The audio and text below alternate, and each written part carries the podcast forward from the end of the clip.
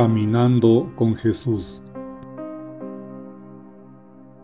Una vez más me pongo en tu presencia, Señor, reconociéndome débil y frágil. Respiro tranquilamente y dejo a un lado mis preocupaciones para estar contigo, para sentir el aire que respiro y para pedir por todos los que este mismo momento pasan por dificultades. Ayúdanos en las travesías difíciles de la vida que sintamos siempre cercana tu presencia.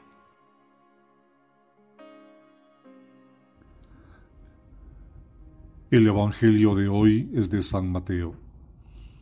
En aquel tiempo Jesús tomó consigo a Pedro, a Santiago y a Juan, el hermano de éste, y los hizo subir a solas con él a un monte elevado. Allí se transfiguró en su presencia. Su rostro se puso resplandeciente como el sol, y sus vestidos se volvieron blancos como la nieve. De pronto aparecieron ante ellos Moisés y Elías conversando con Jesús.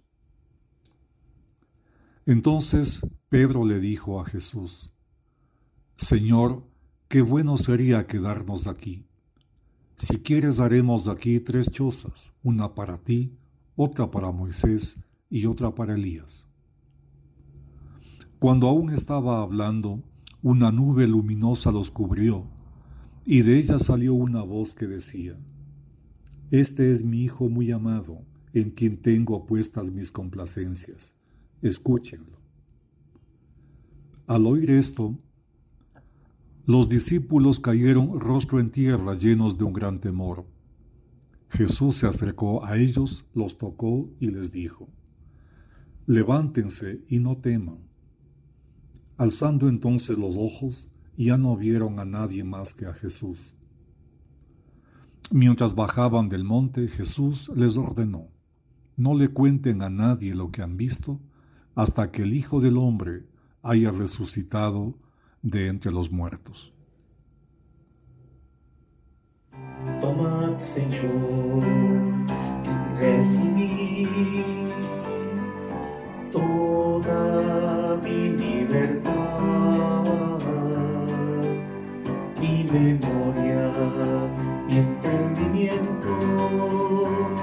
y toda mi voluntad. Vos me lo diste, a vos, Señor, lo torno. Todo es vuestro disponer según vuestra voluntad. Dadme vuestro amor y gracia que esta me basta.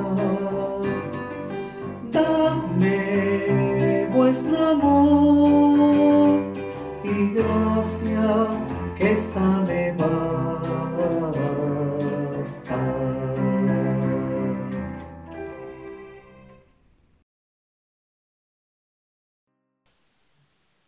Aproximadamente ocho días después de anunciar a los apóstoles su pasión, Jesús con tres de ellos sube a una montaña. Pedro, Santiago y Juan tienen aquí una visión de Jesús transfigurado que brilla con luz y gloria, mientras que Moisés y Elías aparecen a su lado hablando sobre la próxima muerte de Jesús en Jerusalén. En ese momento los apóstoles caen en un profundo sueño porque todo lo que están experimentando es demasiado para ellos. Se despiertan envueltos por una nube desde la cual escuchan la voz de Dios y su llamado a escuchar a Jesús, a quien llama su Hijo amado. La fiesta de la transfiguración expresa plenamente la teología de la divinización del hombre y lo hace a través de la expresión de la divinidad de Cristo, cuyo símbolo es la luz como teofanía anticipada por las del Antiguo Testamento y anticipando a su vez la resurrección de Jesús, la transfiguración es también una manifestación trinitaria.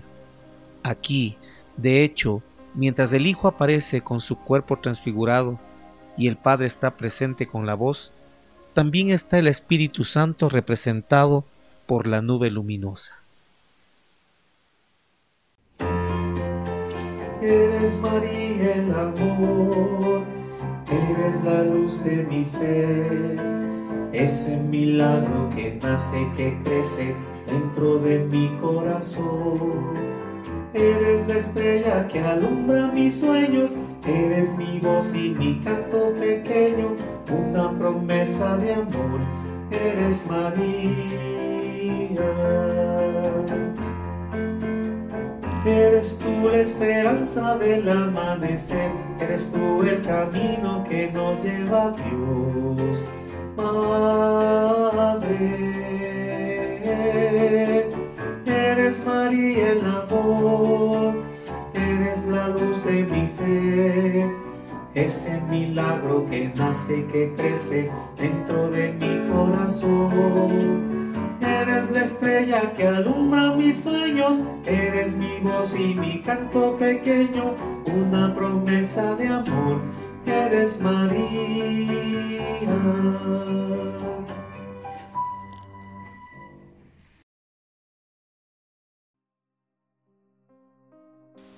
Ábrenos las puertas, Señor, y seremos iluminados por ti como el día. A la luz cantaremos tu gloria por la mañana nos levantamos para alabar tu divinidad y nos apresuramos a impregnarnos de tu palabra. Con el día brille tu luz en nuestros pensamientos y la oscuridad del error sea expulsado de nuestras almas. Tú que iluminas a cada criatura, ilumina también nuestros corazones para que te alaben a lo largo del día.